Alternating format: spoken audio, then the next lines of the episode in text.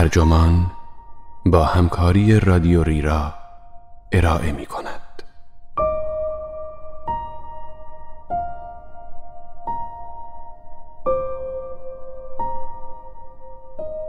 آیا گریزی از سوگ هست؟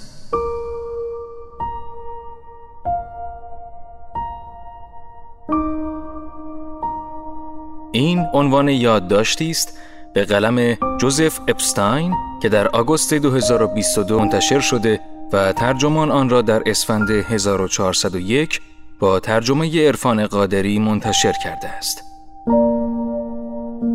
من پژمان رمضانی هستم.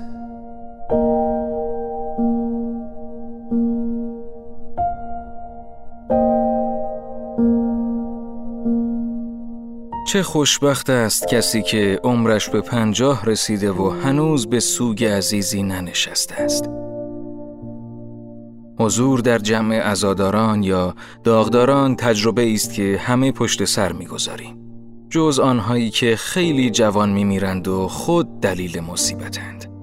وفات پدر یا مادر، همسر، برادر یا خواهر، دوستی نازنین و شاید از همه غمانگیزتر فوت فرزند از جمله دلایل عمده سوگند. آیا گریزی از سوگ هست؟ آیا باید از آن گریخت؟ آیا می شود از بنا به عبارت محبوب چارلی براون اندوه سود من سخن گفت؟ سقرات اعتقاد داشت که یکی از اهداف اصلی فلسفه دفع حراس از مرگ است. او که در شرف مرگی خودخواسته با شوکران بود می گفت بی صبرانه منتظر است تا پس از انتظاری طولانی دریابد که زندگی بازپسینی وجود دارد یا خیر.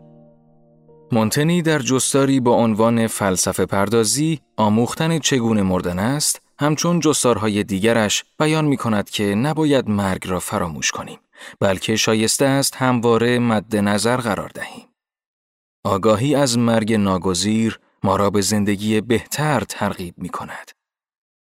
ولی تا کنون کسی پیدا نشده بگوید چطور با مرگ عزیزان یا کسانی که در زندگی ما نقشی برجسته دارند کنار بیاییم. یا اگر هم گفته قانع کننده نبوده. شناخته شده ترین کتاب در باب مرگ و مردن نوشته الیزابت کوبلر راس روانشناس سوئیسی و اثر متأخرتر او با همکاری دیوید کسلر در باب سوگ و سوگواری بوده است. کوبلر راس پنج مرحله را برای سوگ برمی شمارد. انکار، خشم، چانزنی، افسردگی، پذیرش. ولی در تجربه هایی که من از سوگ داشتم، هیچ یک از این مراحل را نگذراندم. و از این رو معتقدم مسئله سوگ پیچیده تر از نظریاتی است که تا کنون در عرصه روانشناسی پرداخته شدند. یا چه بسا کسی بگوید در عرصه فلسفه.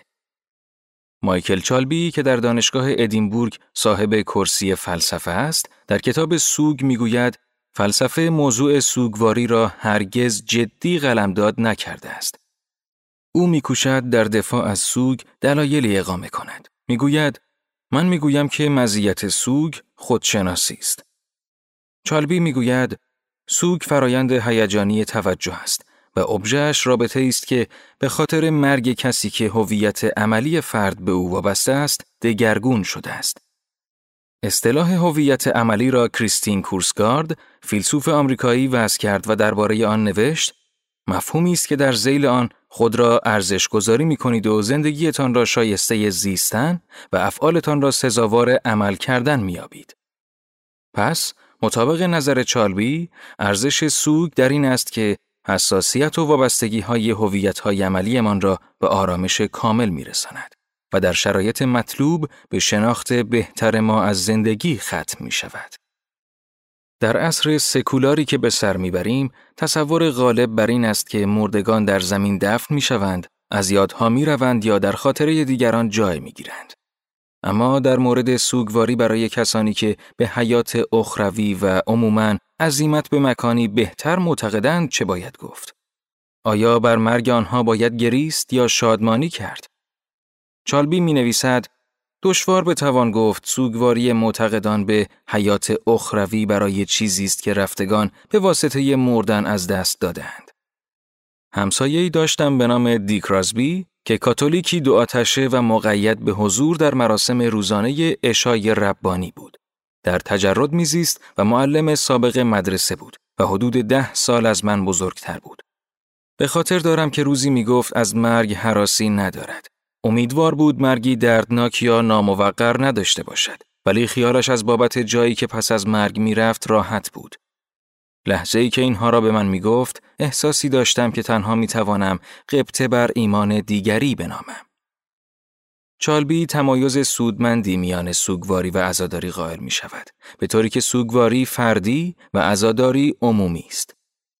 زنان معاصر ملکه ویکتوریا برای عزاداری مناسکی را قرار داده بودند. یک سال ترک زندگی اجتماعی و آنگاه حضور در انظار فقط با لباس مشکی. عزاداری ممکن است خودجوش باشد مثل عزاداری پس از مرگ آبراهام لینکلن یا مفصلا طراحی شده باشد مانند عزاداری برای جانف کندی پس از قتل او. عزاداری همچنین می‌تواند پرتفصیل ولی کماکان سطحی باشد. مثل عزاداری پس از مرگ اکثر سیاستمداران. در زمانه ما ظاهرا همه تلاش می کنند به سوگ حالتی عمومی بدهند. امروز دادگاه ها به خانواده های قربانیان قتل اجازه می دهند در اظهارنامه قربانی از لطماتی که دیدند سخن بگویند. در شبکه های تلویزیونی محلی نیز مشاهده می کنیم که مادران، پدران، برادران و خواهران، خیشان و حتی دوستان قربانیان به شرح صدماتی که عموماً اعضای گروه های تبهکار و آدمکش های دیگر بر آنها وارد آوردند می‌پردازند که اکثرا با اشک و آه همراه می گردد. امروز برای ابراز همدردی در هر موردی که باشد، حرفهایی تکراری را درباره روند التیام، بازیابی خود، پایان سوگ و انتهای مسیر زندگی از آستین بیرون میآوریم. وقتی دانش آموزی دبستانی یا دبیرستانی به نحوی غیر مترقبه می میرد، اولیای مدرسه مشاوران سوگ را خبر می کنند. حتی کارگاه های آموزشی سوگ نیز برگزار می شود. شش دهه پیش در کتاب مرگ به روش آمریکایی نوشته جسیکا میتفورد خواندیم که مؤسسه های کفن و دفن در سراسر کشور از سوگ سوء استفاده می کنند. اولین وو در رمان عزیز به طرز بیرحمانه روایتی کمیک از سوگ نقل می کند که رنگ و بوی احساسی گرفته. مشاوره سوگ بدل به جزئی مهم از صنعت رواندرمانی شده است. سوگ نیز چون مرگ حالات متعدد دارد. چنان در اشکال متنوعی ظاهر می گردد که به طور کامل در قالب فلسفه یا روانشناسی نمی گنجد. سوگواری بر مرگی تدریجی در اثر مثلا سرطان، فلج ازولانی، آلزایمر یا پارکینسون چگونه است؟ یا مرگی آنی در پی سکته قلبی، سکته مغزی، خفگی با غذا یا تصادف، مرگ به دست جنایتکاران که در این دوره و زمانه معمولا مرگی اتفاقی تلقی می گردد. مرگ به دست خود فرد از طریق خودکشی، مرگ در کهنسالی، میانسالی، کودکی، مرگ در جنگ و بره، مرگ در اثر استفاده نادرست از دارو. سوگ ممکن است هیئت عصبانیت، حتی خشم، اندوه شدید، پریشانی یا آرامش به خود بگیرد. ممکن است طولانی یا کوتاه مدت باشد و اغلب ولی هرگز نه به طور کامل بتوان از آن اجتناب کرد. خصوصیات سوگ همچون دلایل آن بسیار گوناگون هستند.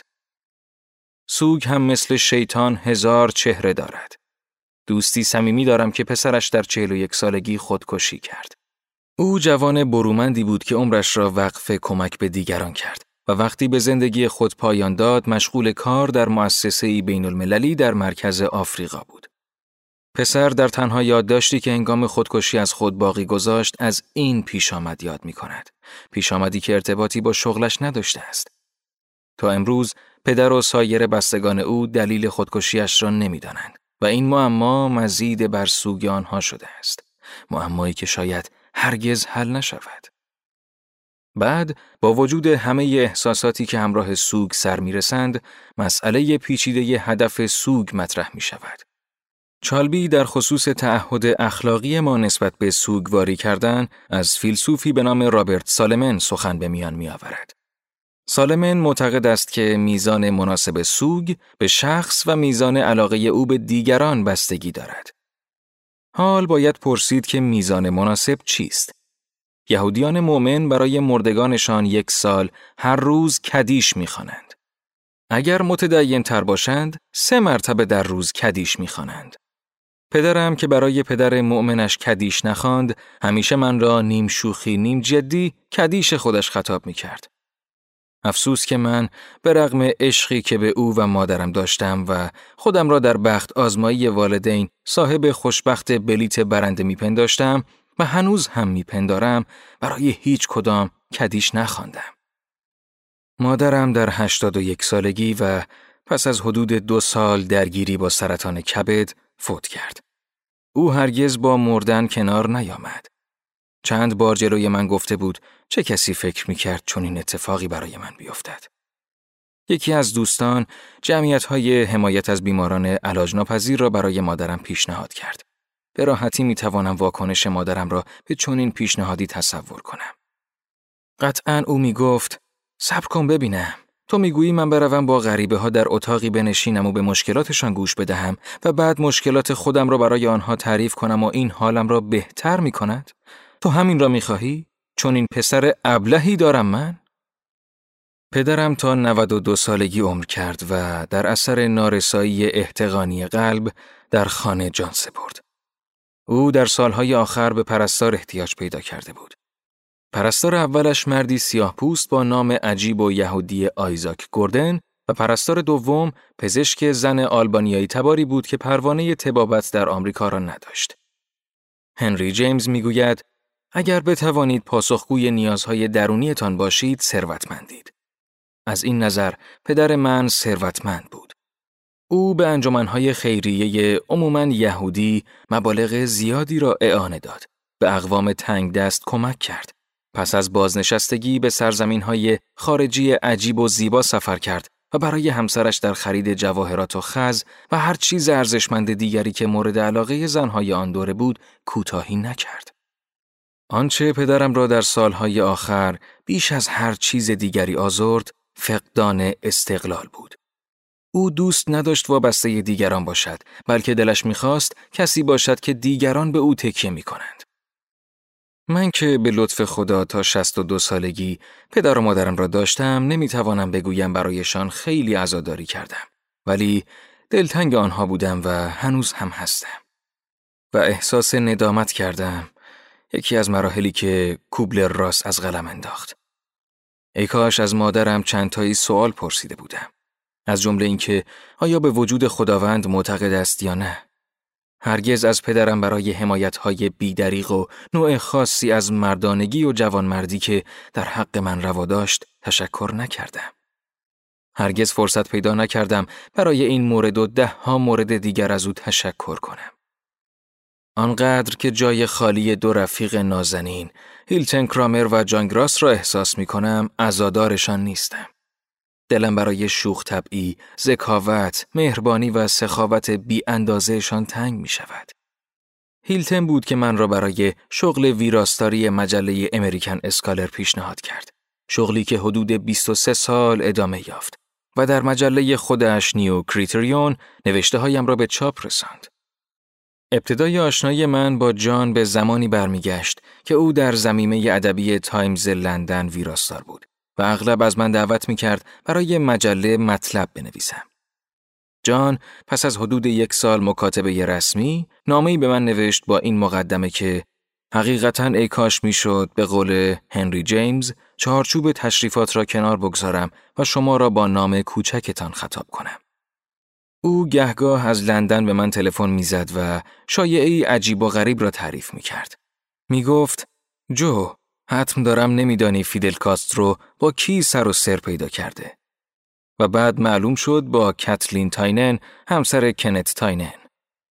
آنچه از هیلتن و جان به یاد دارم خنده های فراوان و حسن تفاهم است. همین اواخر یکی دیگر از رفقای عزیزم میج دکتر در 94 سالگی از دنیا رفت. مرگ کسی که به 90 سالگی رسیده بهتاور یا حتی غیر منتظره نیست. ولی تفریقی که حاصل از قیاب اوست را می‌توان احساس کرد. دلم می‌خواست همیشه خنده های زیرکانه او را ببینم و هرگز در خودم آنقدر جسارت ندیدم تا او را که چنان عقل حاضقی داشت دست بیاندازم. یکی از جنبه های غمانگیز پیرتر شدن تمام شدن کسانی است که تحسینشان می کنید. چنان که من میج را برای درک و شعور او شوخ طبعی و جسارت عقلیش می ستودم.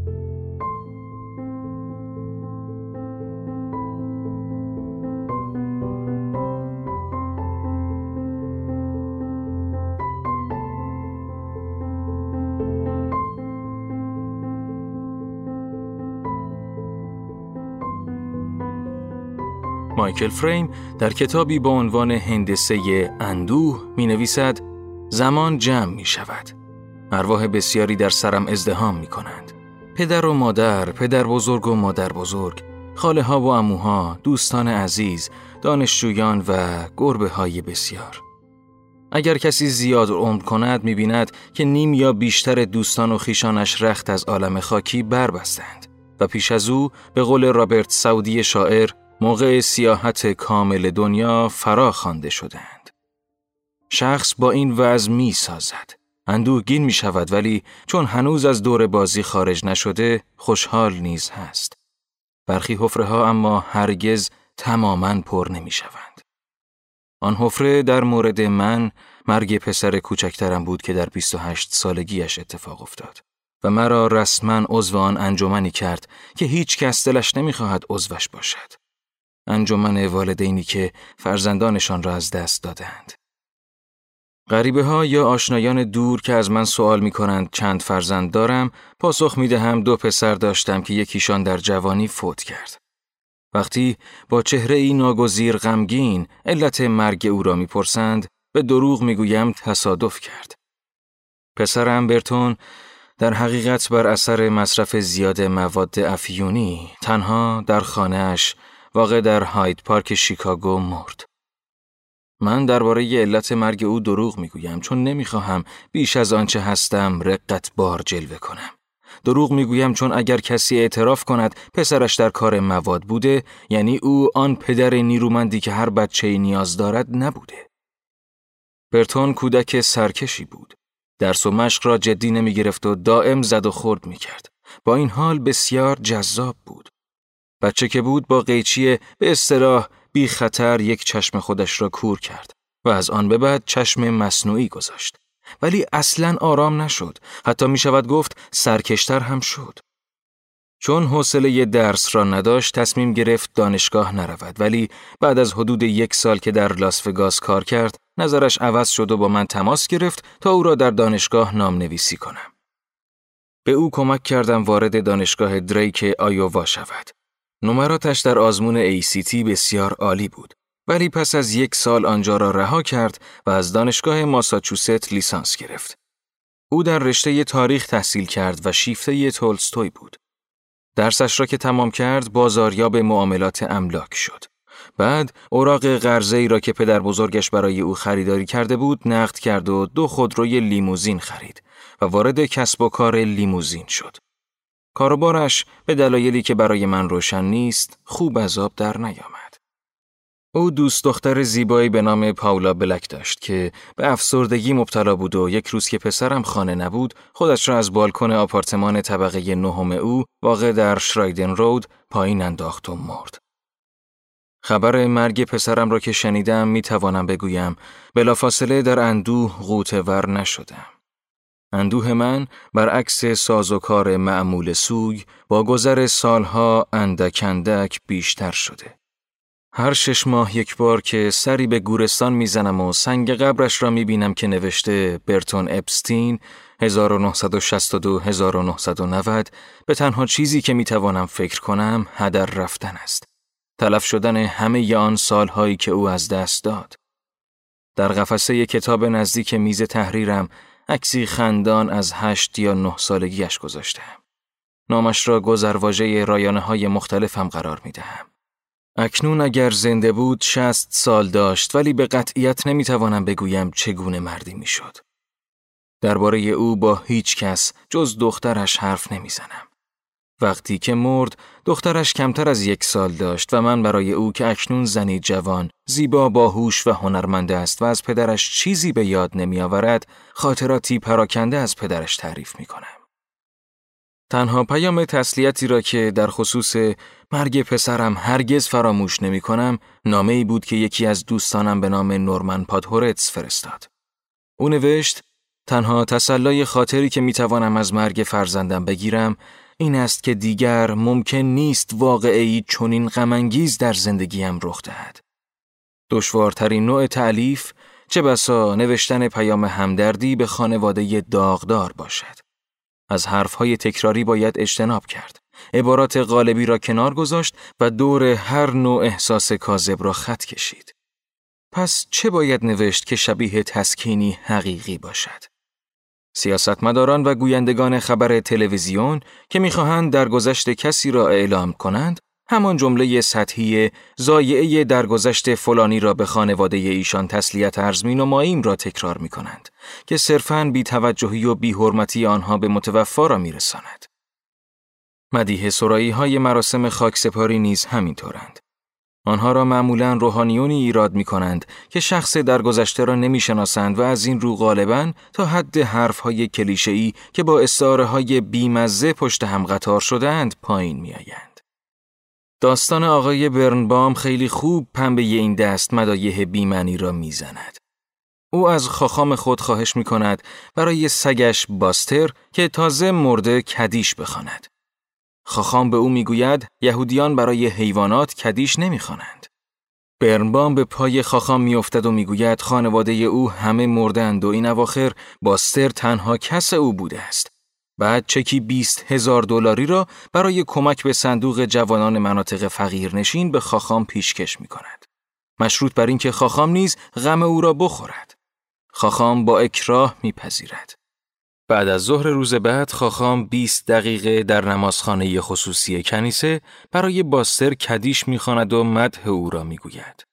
بعد از اتمام مراسم آقای برنبام با چشمانی اشکالود از سکوی غاری بالا می رود و پس از تحویل چک و تشکر فراوان می گوید خاخام تا همین امروز بعد از ظهر اصلا نمی‌دانستم باستر چه خدمات ارزندهی به اسرائیل کرده است. کوبلر راس و کسلر که خودشان روان درمانگران سوگ هستند در کتاب در باب سوگ و سوگواری تأکید می کنند که درمان چه در قالب مشاوره فردی و چه به صورت شرکت در گروه های افراد داغدار عالی ترین مرهم سوگ است. آنها گریه را نیز چه در مورد مردان و چه زنان تایید می کنند. این نویسندگان تصدیق می کنند که سوگ بازتاب زایعی است که هرگز از بین نمی رود. آنها نوعی سوگ مناسب یا بسنده را پیشنهاد می کنند ولی در توصیف آن توفیق نمی یابند. کوبلر راس و کسلر حتی سوگواری را عملی در راه اصلاح خیشتن معرفی می کنند. آنها می گویند سوگ فرصتی بینظیر در اختیار ما می‌گذارد تا با خودمان ارتباطی کاملتر، عاقلانه‌تر و عاشقانه‌تر برقرار کنیم. و سپس می‌گویند چرا که در حقیقت برای سوگواری کردن وظیفه ناتمام یا غیر از آن دلیل اخلاقی محکمی داریم که در وظیفه سنگینتر ما برای رسیدن به خودشناسی ریشه دارد. ما عشق و احترام به خودمان را در سوگواری نشان می دهیم. جمله آخر نقل قول ذکر شده کلمه به کلمه در سوگ مایکل چالبی تکرار می شود. چالبی با وجود آنکه میپذیرد سوگ شاید عمده ترین عامل فشار روانی در زندگی باشد آن را نه شکلی از دیوانگی می‌داند نه مستلزم درمان پزشکی. سوگ نه بیماری است نه اختلال. بلکه او معتقد است سوگ بخشی از وضعیت بشری است. بخشی که حتی از شناخت فلسفی نیز میگریزد او می‌گوید می‌توان هوشمندانه تر سوگواری کرد ولی دست آخر نمی‌توان به سوگ کلک زد. نباید هم بزنیم. ما در نهایت از دست سوگ خلاصی نمیابیم بلکه اگر خوش اقبال باشیم در بهترین وضعیت می‌توانیم با آن بسازیم. روی میز تحریر هم صورت حسابی به مبلغ 150 دلار افتاده که از گورستان والتهایم رسیده و مربوط به گلوگیاه مزار مادر بزرگ مادریم است. زنی که وقتی تفلی خورد بودم از دنیا رفته و هیچ خاطره ای از خود در ذهن من بر جای نگذاشته است. شوهرش در جوانی مرده بود و او یکه و تنها پنج بچه را بزرگ کرده بود. خبر دارم که مادرم بسیار مادرش را تحسین می کرده. هر سال هزینه گل و گیاه قبر مادرم را می پردازم. ولی برای مزار پدر و پسرم در گورستان وستلان هزینه ای نمی کنم. چون وقتی زنده بودند ندیدم چندان علاقه به این چیزها داشته باشند. اما تکلیفم با مادر بزرگی که چیزی از او به یاد ندارم چیست؟ 150 دلار مبلغ قابل توجهی نیست ولی خب کم هم نیست. آیا باید پرداختش کنم؟ به نظر من همه ما نسبت به مردگانمان حتی اگر اصلا آنها را نشناسیم تکلیفی بر عهده داریم.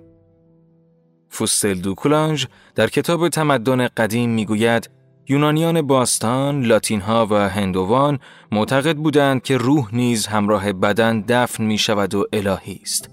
آنها روی قبرها غذا میگذاشتند و شراب میریختند.